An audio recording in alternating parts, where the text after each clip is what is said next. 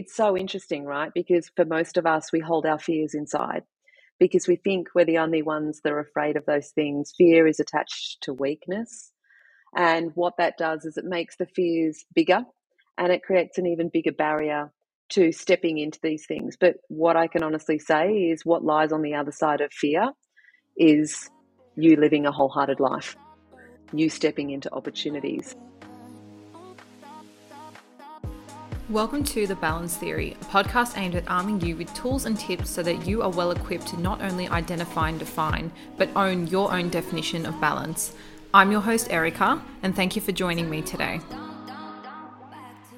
Hello, balancers, and welcome to episode 81 of the Balance Theory podcast. We are almost at the two year anniversary mark of the podcast. So I just want to say thank you to everybody who's been along the journey, whether you've been with us from the very beginning in 2020 or whether you've jumped on the balance train only recently. I'm so glad you're here, choosing to spend your time with me, whether you're walking, driving, cleaning the house, on your way to work. Know that I'm very grateful that you've chosen to expand your personal development by including our podcast in your routine. And I'm so excited to be sharing this next guest with you today. Before I dive in, I just wanted to say I have recently bought a Kindle because, as you all know, I'm now living overseas and we've got quite a bit of travel in the pipeline. And I've been very slack with reading and really wanted to get back on making it a part of my consistent routine. But I also thought of the practical hurdle of having books on me all the time, especially moving around in suitcases. So I bought a Kindle and I've only had it for three days and I am freaking obsessed with it. It's just so easy to use. And my favorite feature is like the fact that you can highlight, note, tab it, and then it just condenses it all for you and gives you like a list of notes from that book. So my pedantic brain is in organizational heaven right now. And I just wanted to let you all know that I'm really loving my Kindle. On that note, I did put up a post on my stories the other night, which, if you're not linked up with us on social media, jump over on Instagram. Our handle is at the balance theory. It's the same on TikTok as well, but more on Instagram. I'm always engaging with you guys on what content you want to see more of, new ideas I'm having. So if you do want to get involved, give feedback, or just sort of share your thoughts on any projects that I'm working on, that's the absolute best place to be most informed. So give us a follow and look out for stories. But um, I put up a story about doing additional episodes every month on almost like a book review. So imagine like a 10 to 15 minute episode where I've read a book, I kind of give you the high level takeaways and have a bit of a chat about how that applies to your balance. And I thought that was a good way to keep myself accountable to be reading ongoingly. So I put up a poll. 100% of you said, yes, please do this. So this month I'll be reading a couple of books and I'll be choosing one to share with you and hopefully I'll get those double episodes out to you shortly. So stay tuned for that. But enough of my ranting. Today's wonderful guest is Penny Locaso, who is the world's first happiness hacker on a quest to teach 10 million humans by 2025 how to flourish in life. Penny and I chat about so many incredible topics today, my favorite being how to redefine productivity, and when we say that we're busy, what does that actually mean? What are we using that as a mask for? Are you using that as a band aid to make yourself just feel like you're productive and so importantly have so much on? Or are you using that as a band aid for feeling overwhelmed? So that's a really interesting point we go into.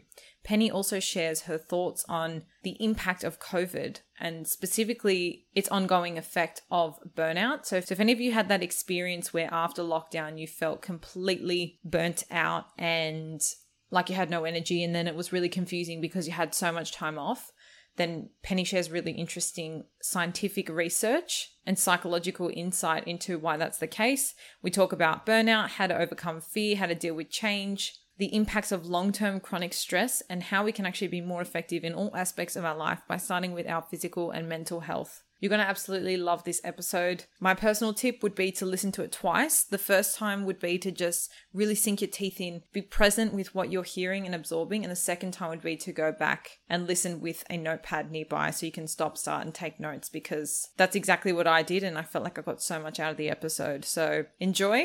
And don't forget to leave us a review or rating on Apple Podcasts or Spotify if you're loving the show. It really helps us in growing our community.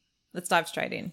Alrighty, balancers. Today I'm joined by an incredible woman who helps other exhausted women go from overworked to energized so that they can take control of their own lives and find their calm, which is a mission that aligns so nicely with everything we do here on the Balance Theory. So I'm honored to have Penny Locaso on the podcast today. Welcome to the Balance Theory. It's so nice to have you on the show. Oh, I've been a long admirer. It's uh, nice to be here.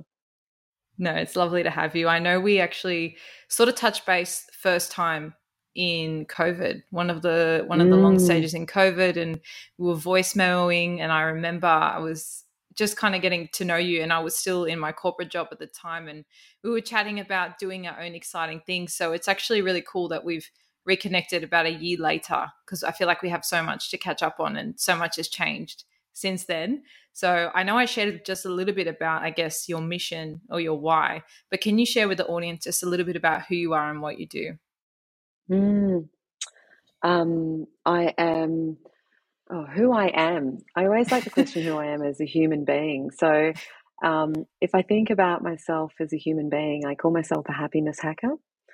Um, I am a mother, I say, of two. So one 11 year old son who plays soccer six days a week and is fanatical, and a black Labrador fur baby. She's the second oh, child oh, yes. I always wanted. Labradors, Labradors are basically the equivalent of a child. We have a family lab too. uh, and um, I, I call myself a happiness hacker. I made it up. So I'm a corporate escapee. I spent 16 years as an executive in a global giant, and about eight years ago now, I turned my whole life upside down in pursuit of happiness. So within a seven month period, I left the 16 year career as a female with high potential, which I can't stand that term because I'm yet to meet a female with no potential. Um, I relocated my family from Perth back to Melbourne. I left an 18 year relationship and started my own purpose driven company, hackinghappy.co, with the sole intent of helping others define happiness on their terms and then learn the skills leveraging the best of you know science and psychology to actually be able to adapt and make that happiness happen in each day. I love That's that. it's um it's quite a story and and when you're reflecting on it and looking back it almost sounds I, I feel like when you look at people who have made huge transitions and they and they just kind of talk about their journey it feels like it just sounds like it was so seamless, but we all know that's never the case. So I would love to know that moment. Um, and I remember reading you kind of describe it as you had this realization that your happiness was signed, sidelined by your busyness. So can you just talk mm. me through that actual realization? And I think that's such a beautiful way to put it. I think being busy is almost a distraction sometimes and takes us away from being clear on what we actually want or need. So I'm really curious to hear about how you came to that realization firstly and then actually muster the courage to make such a dramatic pivot in your life? Mm. I um the the moment it's funny people always ask was there a single moment and I always say it wasn't like a light bulb it was more like a dimmer that gradually got turned up and it's really interesting that. is yeah as human beings how good we are at ignoring signals when they're alerting us to things that are truly important to us but we kind of keep stepping away from them or ignoring them because they make us feel uncomfortable and we know that it's attached with hard work because change is hard, right? And it requires mm. sacrifice. So what happened when that dimmer was kind of got to a point where I I couldn't ignore it anymore and I started to ask myself how is it that at the age of 39 I can have everything that I've ever thought I would need you know, I was successful. I had a an Audi A5 in the driveway that I paid cash for. Um, you know, I had a beautiful home and everything from the outside looking in was perfect. And I was sitting there completely unfulfilled and exhausted. And uh, when I asked myself what success slash happiness looks like for me on my terms, it was positively impacting the lives of others, being present and in a moment, sharing experiences. And they were all the things that I consistently sidelined in my pursuit of success and um, and ultimately in just being busy. You know, the success meant that I had to be on the hamster wheel, which meant that I was always on. And I had this little two year old at my feet, and all he wanted was time. He didn't he didn't care for any like we were always working towards his future and all he wanted was time, and that was all he ever asked for. He never asked for anything material. And I just thought, what am I doing? And I think that was the moment when I was like, if these are the things that make me happy, I can't live my life any longer not in alignment with those things. And I felt mm. like I didn't have a choice, even though it was the hardest, I, I'd say the hardest part of my life ever doing what I did. It was not easy. But I figured I have a theory, right? So I wouldn't advocate that you do what I did, but I have a theory. When you make such a massive change in your life, like a career change or re- leave a relationship, the pain is so great that if you add on another change, it's really, it's not incremental. Does that make sense? It's kind of mm. like you get to a point where the change is so significant, a little more change really doesn't um, feel that more. That, yeah. yeah. So I was like, you, you know already what? made that if massive I'm... shift that a couple extra moves are just like, well, whatever, we're already here making such a big alteration, may as well just change everything in one go. You sound like my part, my fiance. That's how he works. That's exactly change, it. stack it all on. Let's just do it all while we're, while we're going for it. well, it's just if you're going to reset the foundations, right? You don't want to do a little bit now and a little bit in two years' time. If you're going to truly disrupt yourself and and this is where i think the gift is right so many of us avoid self disruption because it's uncomfortable and it's hard mm. and as i said it comes with sacrifice but the self disruption is the gift because the Do more you, you think- step into it the more you realize you know possibility that you never even knew were capable of mm. do you think that because you ignored that dimmer for so long and it got to a point where it was so strong that's the reason you kind of had to make that drastic change in so many areas. As opposed to for example if that if that dimmer or those signs start to show in different areas of your life and if you potentially engage or embrace them at an earlier phase that's sort of when you can just make changes as they come. Because i feel like a lot of us have had that experience before where it becomes unavoidable. You can no longer ignore the signs and it just feels like everything is happening all at once and maybe that's because we've just let it go that little bit too far down the road. So i have a theory on this and it's anecdotal from working with thousands of people in the space that want to make change. And what happens i can speak on behalf of women is that more often than not from the time one starts to think about a significant life change to when they actually act on it the period is between around two and a half to three years Wow, that's, that's very long. long. That's how long women tend to sit with a significant change. And that's even if they do take action. Because, like we were talking about before you hit record, a lot of people live with longing and wanting to make change or significant um, differences in their life. And they live a life of regret because they're too afraid to do it. Mm. Yeah. So I always think yeah. of um, Bronnie Ware, who did who was the palliative care nurse who worked in Sydney, and asked she did all that research and asked the, the dead or the dead the dying on their deathbeds what their number one regret regret in life was, and it was I wished I'd had the courage to live a life true to myself, not the life others expected of me. And I mm. think if you ever need a wake up call to step into that longing, that's it. Yeah, and that kind of resonates with, I suppose, what you were just talking about about this concept of success. And I think a lot of us just fall into well i suppose like and i don't blame anyone for this because it's how our society is set up. You know you kind of go to school you go to uni do a good degree so you can get a good job. That's kind of how society is traditionally structured. That's sort of the paved path.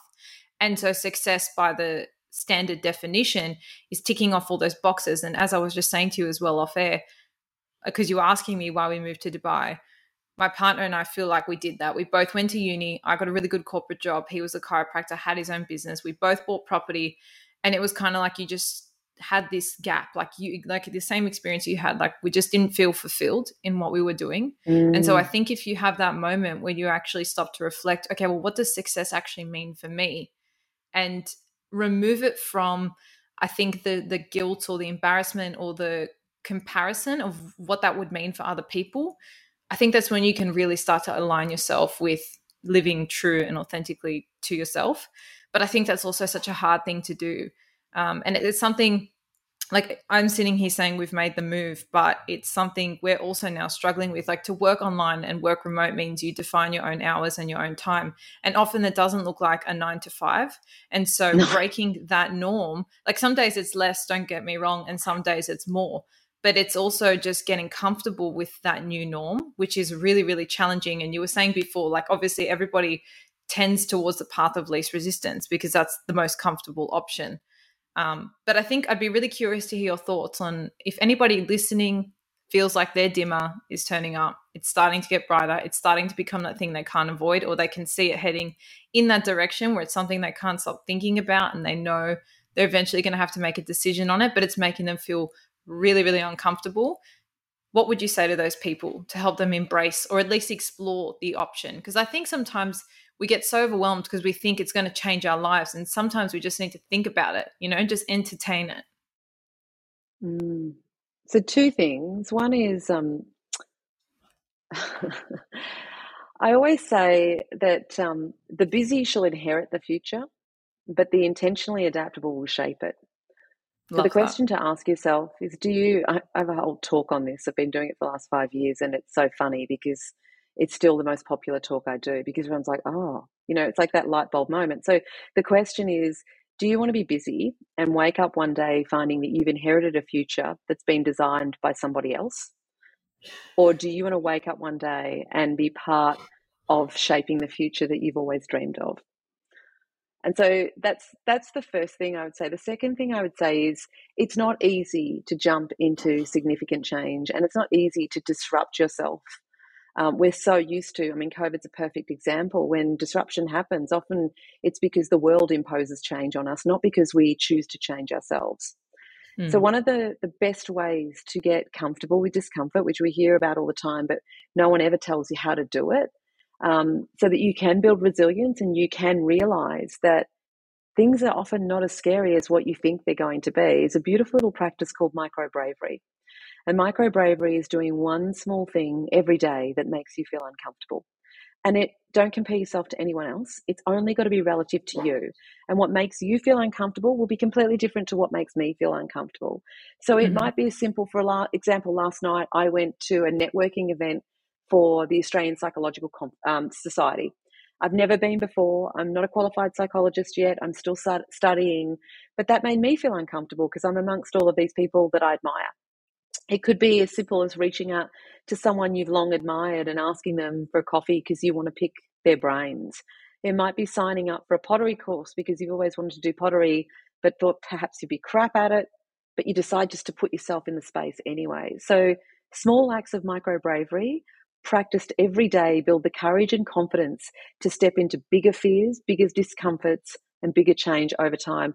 And trust me, I if you had have told me when I left corporate that I would have been able to achieve the things that I have achieved um, off the back of this practice, I would have said you were crazy. It's you are capable of so much more than what you so much more than what you realize. No, I love that, and the and the reason I particularly like it is because I think we get really boxed into I'm a lawyer, I'm an executive, I'm a teacher. And that's what keeps us from venturing and even just contemplating other opportunities. And um, mm. that's a really good way to start training your headspace so that when something comes along, rather than being daunted by it, you kind of are already in that head like it's not like a yes man headspace, but it's just like things don't overwhelm you, I think, and you're more rational and can just explore things and, and see them in an objective way rather than let emotionally like just detaching and ignoring it.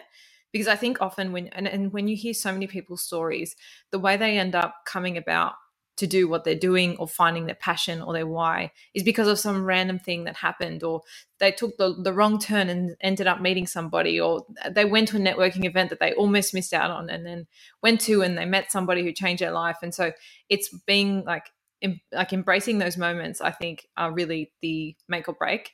But um speaking of fear and em, kind of embracing fear i saw on your instagram you were doing uh, this thing called like a fear museum in your workshop mm. and i would love to mm. just hear a little bit more about that and that approach and how people can use that to navigate fears that may potentially be overwhelming them or holding them back at this point in time yeah so i've been doing this in the corporate world for a while now. So there's a program that I run called the Fearless Masterclass, and um, basically the place we start in that program it's all about helping people use fear and failure to actually shape the change that they seek and use it to create the life that they long for um, and it's it's so interesting right because for most of us we hold our fears inside because we think we're the only ones that are afraid of those things. Fear is attached to weakness.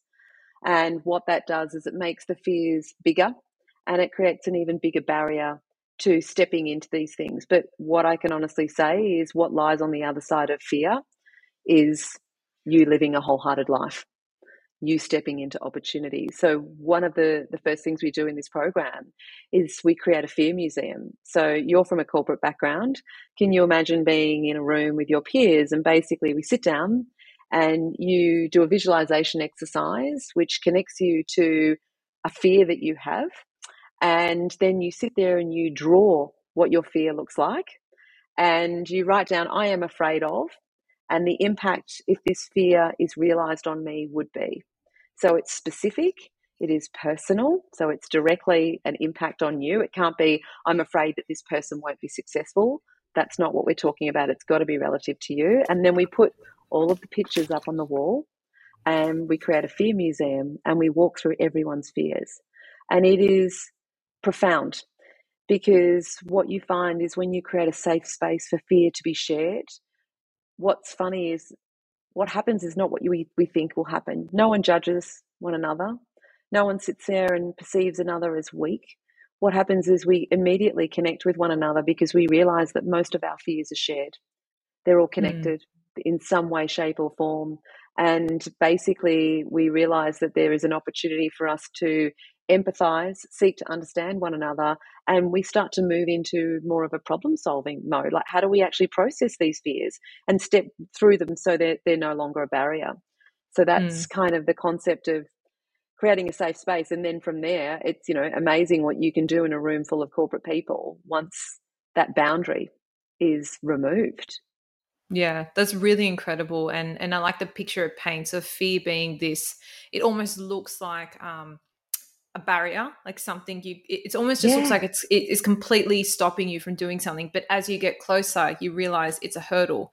And I think the really beautiful part about doing like a group thing like that, one of the biggest parts about fear is you feel like you're kind of the only one going through this, and you're kind of ashamed and embarrassed of this fear you're feeling, when really it's uh, something a lot of people experience. Like I remember when I was doing some work with, she's sort of like a life coach, and when I articulated what my fear was, she explained to me how common it was. It's almost like a little bit of a warming feeling to know that so many other people struggle with this. And I did an episode a little while ago on sort of reframing your relationship with fear. And I think mm. that a lot of the time it pops up when we're doing something new or um, just something we like, when we're doing something new that we haven't done before because it's just that discomfort and unfamiliarity like that unfamiliarity with what you're doing it's this fear of I don't it's it's the uncertainty. And so what I like to do when I start to feel that fear is just remind myself, hey, this is just presenting itself because I haven't done this before. It's only natural because it's not something that I'm comfortable with. And reframing that automatically puts me in the space of, okay, I'm trying something new. It's normal I'm feeling this way and then help me navigate. But I think just like what you do in your workshops and kind of everything you've just said now, like pinpointing it and becoming aware of it is almost half the effort of dismantling it or at least dealing with it because you actually articulate it for what it is. And the second thing you said there as well is asking if this fear is true, what does that mean for me? Half the time you realize how well, I don't know if this is an experience you've had, but you kind of realize how irrational the fear is because what you're scared of is so far fetched or so extreme that it's even going to happen that you realize you're holding yourself back from something that's really a dramatic um, reality, if that makes sense.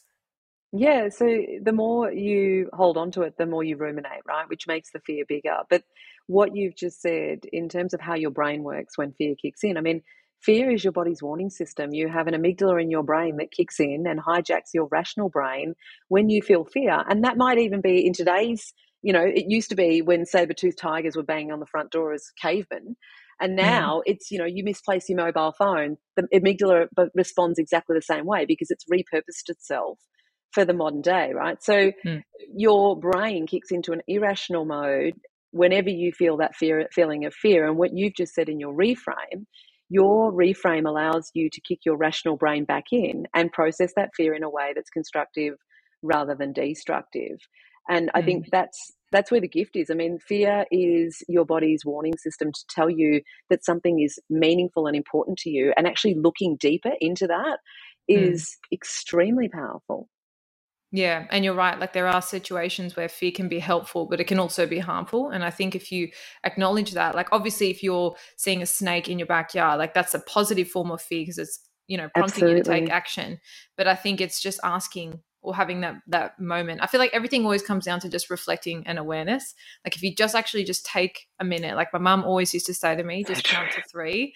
And now I understand the power in it because it's just taking that pause to think rationally about something that's happening to you rather than like diving into the emotion that's kind of surrounding it. I feel like you can just it's such a powerful thing to do to help you just get a bit of perspective, I think, on something that can hold you back a lot longer than what it needs to. And I mean, I had that experience before starting the podcast. You know, I thought, well, I don't know enough yet.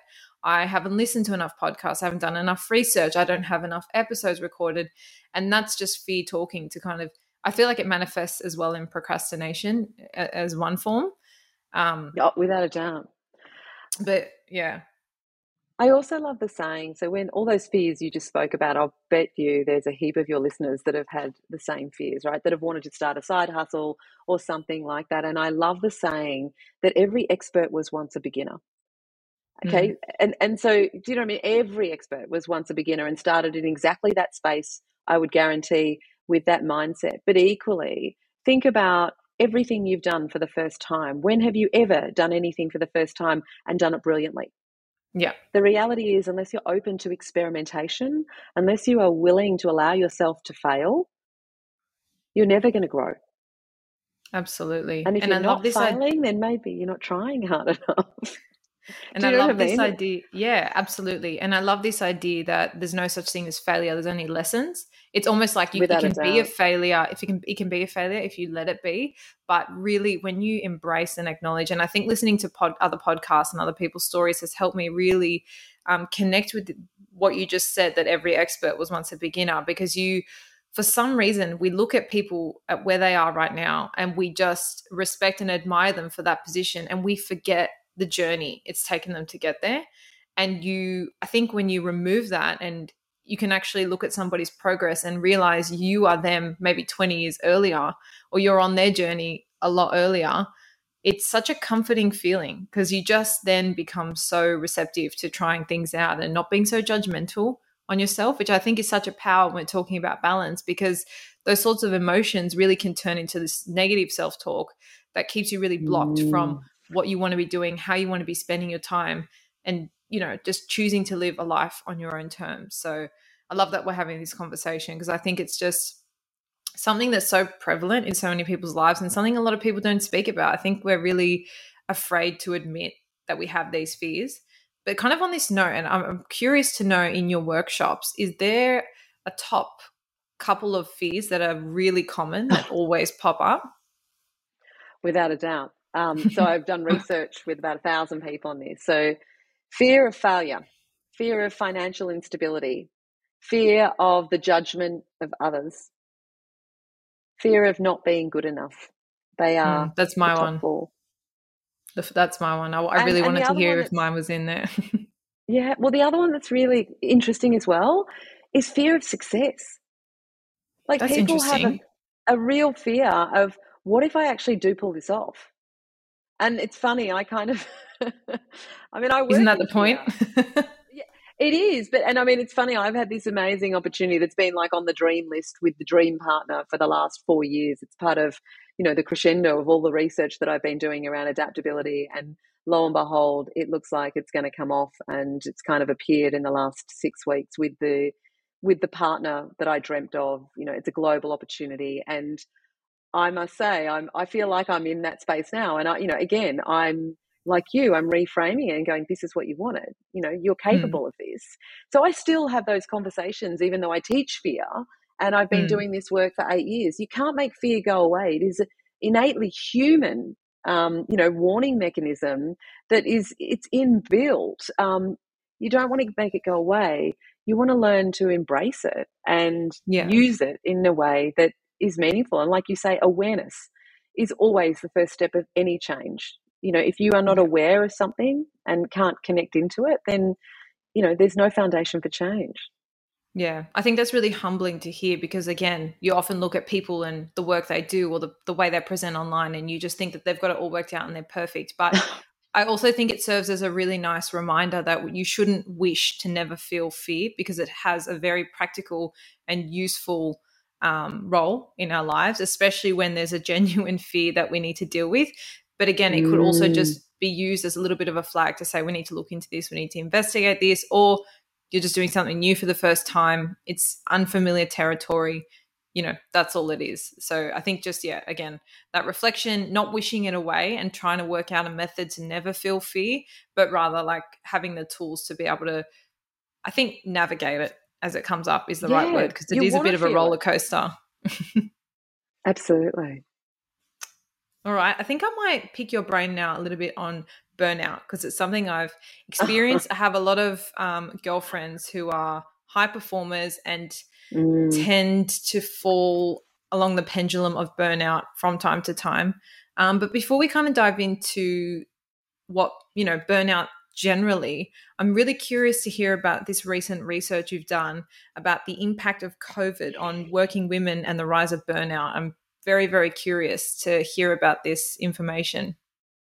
Yeah, so um, I I was talking about busy and why busy equals bullshit before COVID started.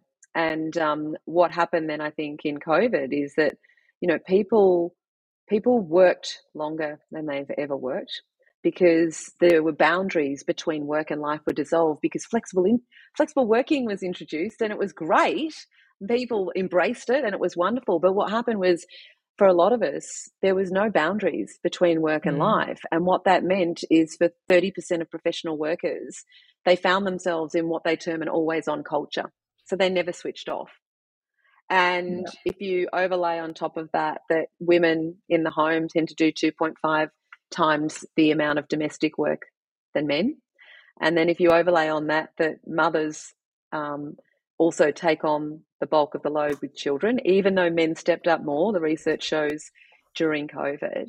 What's happened now we've come out the other side is that um, people have stepped back into life and they're just completely like emotionally, um, so mentally, emotionally, and physically depleted. And there's a brilliant, well, there's a couple of pieces of research that I love to quote. So 43% of working women um, have said they feel burnt out and they feel burnt out often. And that's research out of McKinsey that's just come out in the last couple of months, and it's global research. I that's think the sample lot. was like 35,000 people, glo- women globally. Of that, um, I think men were like 10% behind that. So it's significantly higher than in men.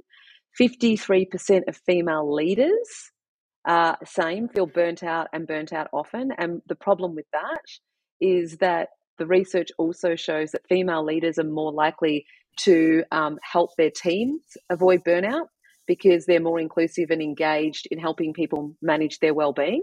That's what mm-hmm. the research shows. So if these women burn out, that then has an on-flow effect in the teams that they manage.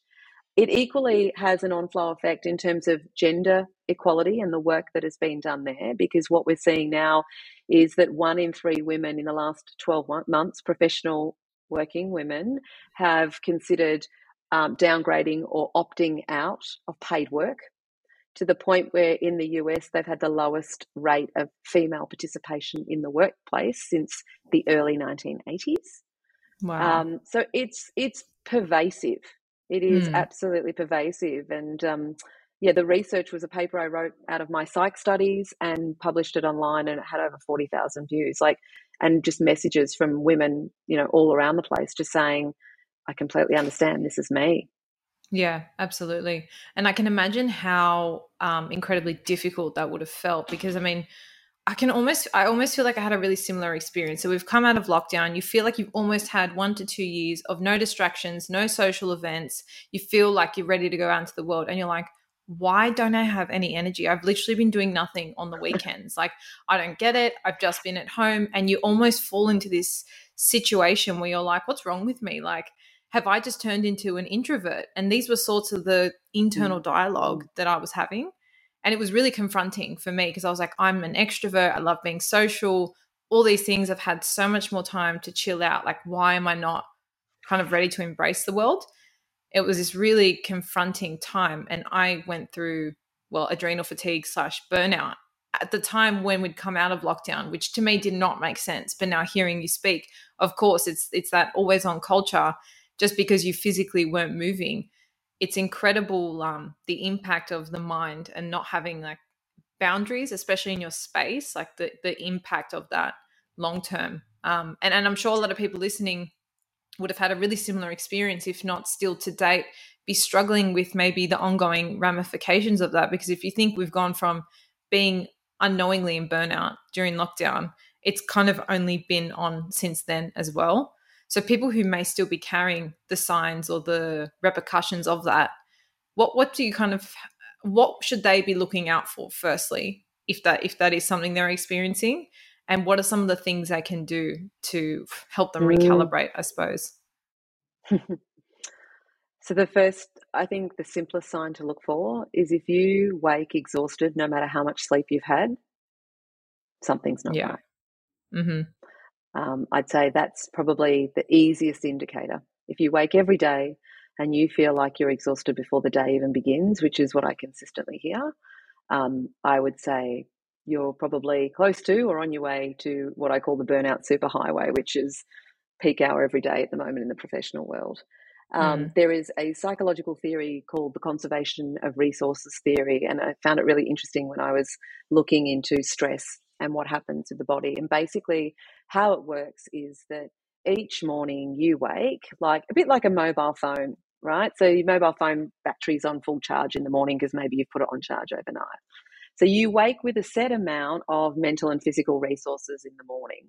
And then how you choose to use those resources throughout the day will determine whether they are recharged or whether they're depleted. And what happens is, like a mobile phone, as you move through the day and the battery level goes down, most of us have become really good off the back of always on working, working through when our body gives us that warning signal, like the mobile phone, to say, battery's about to go flat, put me on the recharge. Um, we just basically step over that because we're busy and we just keep going. So we ignore our body's warning signals. And then what happens is we wake up the next morning and we feel like the battery's on half charge and we sit there wondering why.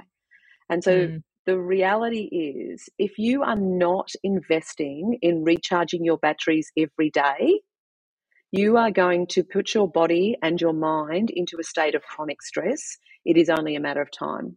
And chronic stress is what leads to burnout. And guaranteed long term chronic stress will equally shorten your life and will bring a whole host of wonderful issues from a health perspective in quite quickly. Mm. So that's kind of how the psychology of it works in a very simplistic way. So if you're mm. waking exhausted, that is why. And the simplest thing you can do, um, one of the things I love that I've been sharing recently is do an energy audit. And so an energy audit is as simple as most high performing professionals have a to do list. So grab your, to do list, and as you move through it during the day, have two colored highlighters and highlight the things on that to do list that recharge your batteries and highlight in a different color the things that deplete your batteries. So, what you're creating then is an awareness of the things that actually suck your energy away. Hmm. I Once love that. You've got that yeah, once you've got that awareness, then you can start to brainstorm what can I do about these energy depleting activities? Can I delegate them? Could I, if I'm an entrepreneur, outsource some of this stuff? Could I shift how I do it? So, might it be better for me to, before I get into this activity, go for a walk and recharge my batteries? Or can I change how I structure my approach to this activity? so that it actually does give me more energy as I go through it. I do it in longer blocks or short, whatever it is, it starts to give you a way to tackle those energy depleting. And also, you can even ask yourself, what would happen if I didn't do this? Because I also mm. think there's a lot that we think we have to do that if we didn't do it, the world wouldn't care. No one's watching. no one would notice. no. And the other challenge I would give yourself, like I said about the um, what are you doing to recharge your batteries, saying I'm going on a retreat in a month's time is not going to avoid chronic stress. You need to do small things every day to recharge your batteries.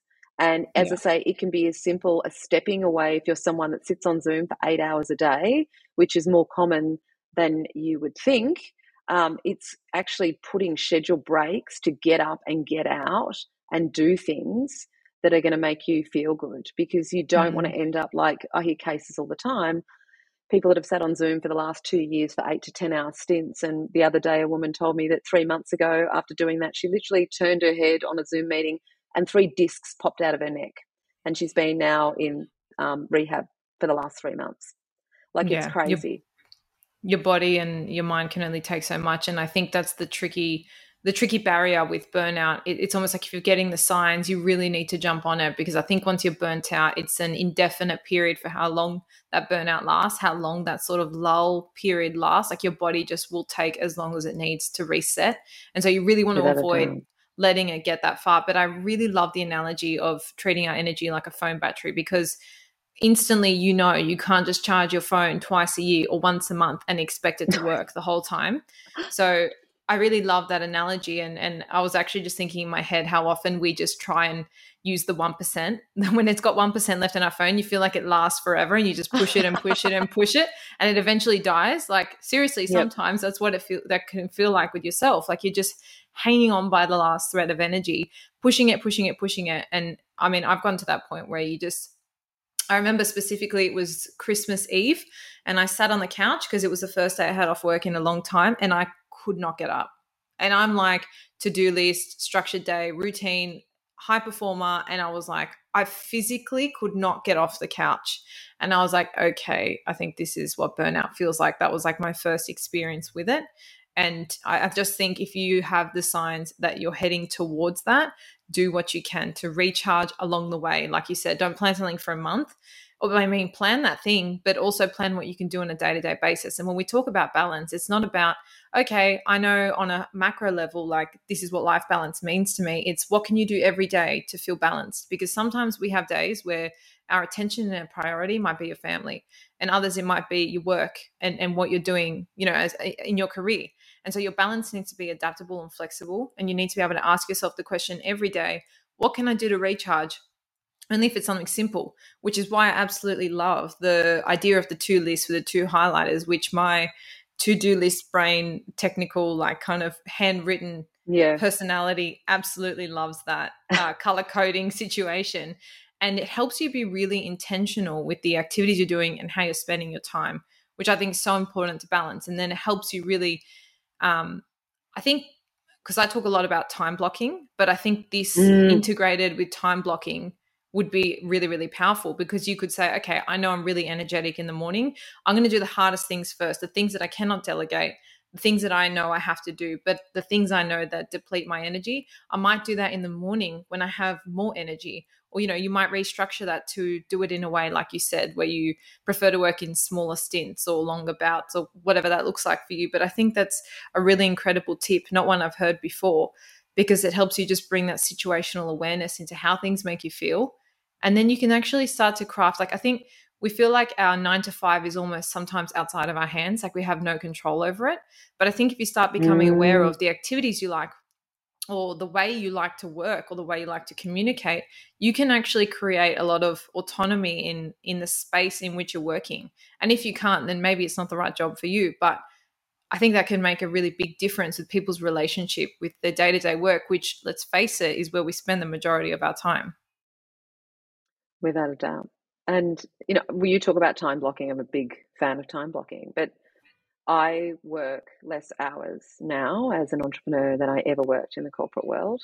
And mm. I prioritize my recharging of my batteries throughout the day. It's all scheduled in my diary so yeah. that I do it and it is a priority. And the reason I work less hours is because I'm more productive. Your yeah. productivity doesn't come from working 12 hours a day. And I can honestly tell you, productivity is not going to happen eight hours staring at a Zoom screen.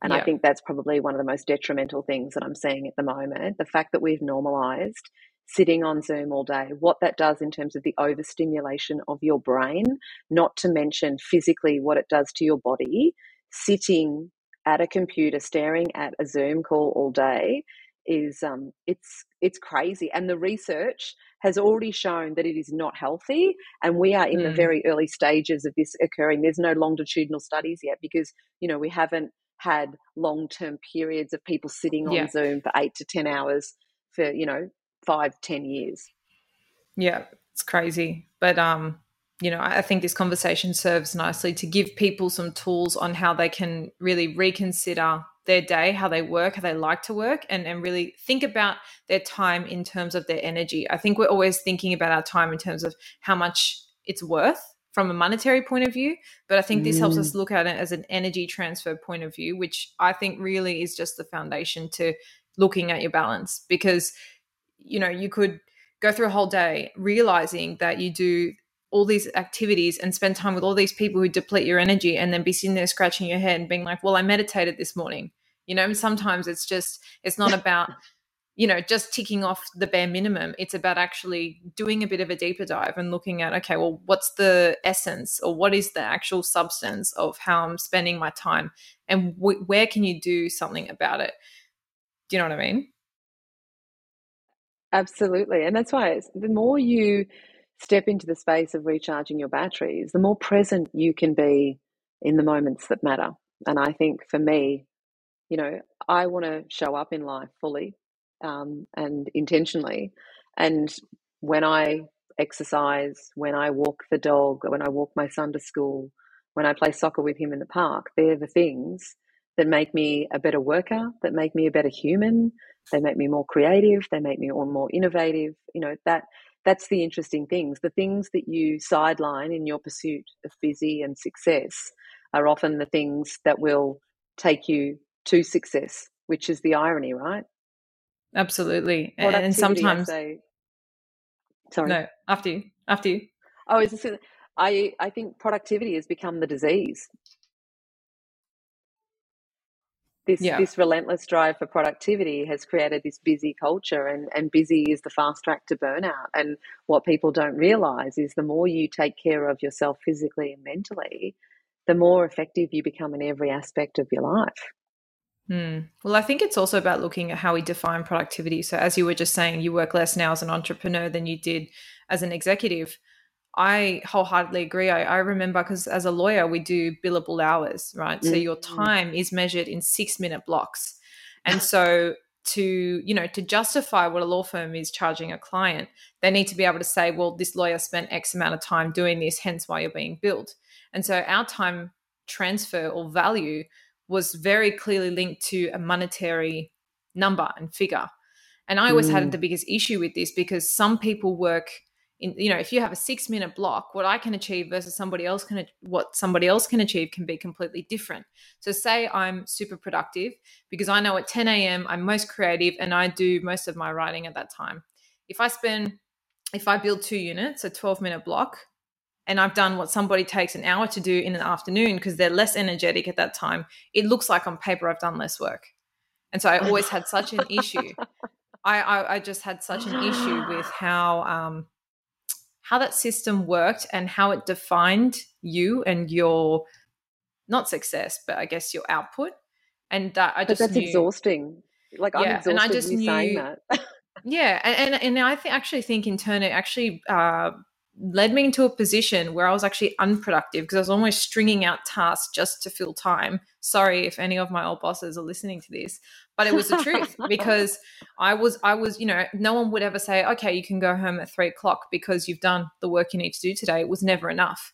It was always more, more, more. And there was no value of how people worked, how they liked to work, and um, I guess recognition of the different ways we can look at productivity. So I'm glad we're having this conversation. And if anybody listening is in a position or a workforce where they feel like the way that they define productivity is just a complete misalignment with how their workplace is, then um, I think that's something to think about because that's also going to impact your ability to be able to pick and choose you know what what's making you feel energetic and not especially within the work hours which is where we spend most of our time mm.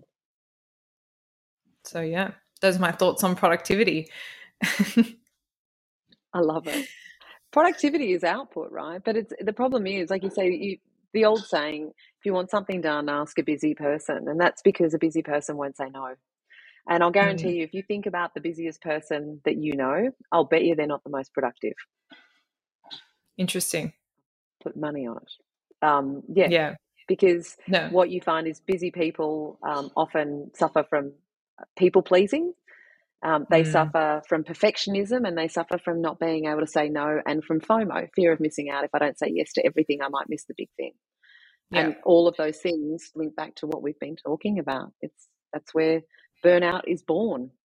Yeah, yeah, and I think the biggest um, thing to pull out from this is just to remember that busyness doesn't equal productivity. I'm not saying it, it never does, but I don't think it's the hallmark of being productive or successful. I think at times you are busy and that's fine, but I don't think it should be that goalpost that we aspire to and that we use as a metric to define ourself within success or fulfillment.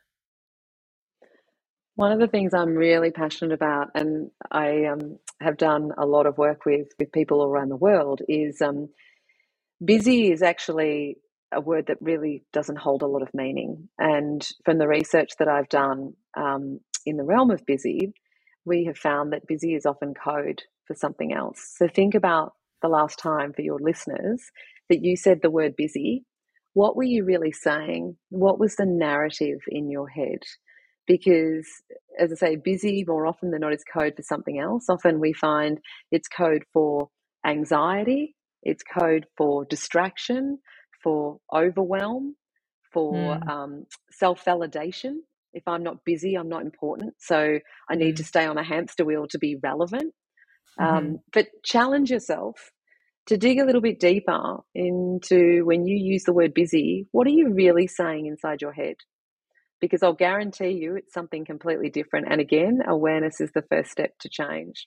And it's really fascinating when we do this in, you know, I've done this in front of audiences of a thousand and people yell out, you know, last time I said, told someone I was too busy to do something, I was basically, I'm burnt out, I can't do any more work, or I don't want to do it, or I mm. don't have the time for that, I'm not interested. And I'm like, imagine if instead of saying busy, we said what we were really thinking. Yeah, that's incredible. And that, and if everybody collectively just made a unified decision to stop using busy as code, I think we'd be a lot more understanding and realize we're kind of all going through really, really similar um, experiences. So I quite like that actually. I was just thinking in my head when you asked that question. And honestly, the last time I said that, it was like a bit of a self importance thing. Like, you know, I'm just, I have so much on my plate type thing. It's a self validation thing. Um, mm. So I think a lot of people listening probably also feel that it is code for something else and just being aware of that, I think, and steering away from using that as a metric of your your value. Worth. I think, yeah, yeah your value, I think, um, is really, really key. Penny, I've taken so many golden nuggets out of today's episode. I cannot wait to re listen to this and to share it with everybody else. We could probably chat for hours on end, but I know it's getting late there. So I'm going to let you go for now, but I'll definitely have to have you back on in the future and hear about all these incredible opportunities that are coming your way. But please, if the listeners want to connect with you, follow along your journey, where's the best place they can do so? And I'll pop some links in the show notes below. Yeah, well, it depends on what your flavor is. Um, you'll find me on Instagram, Hacking Happy Co. Um, I'm a bit prolific on LinkedIn. You can just find me under my name, Penny Locaso, or you can just go to the website hackinghappy.co. But thank you so much for having me. It's been an absolute joy. Likewise, I'll pop links to all of that. And like I said, can't wait to catch up again maybe in a year's time and see where, where we're both landed. Love to.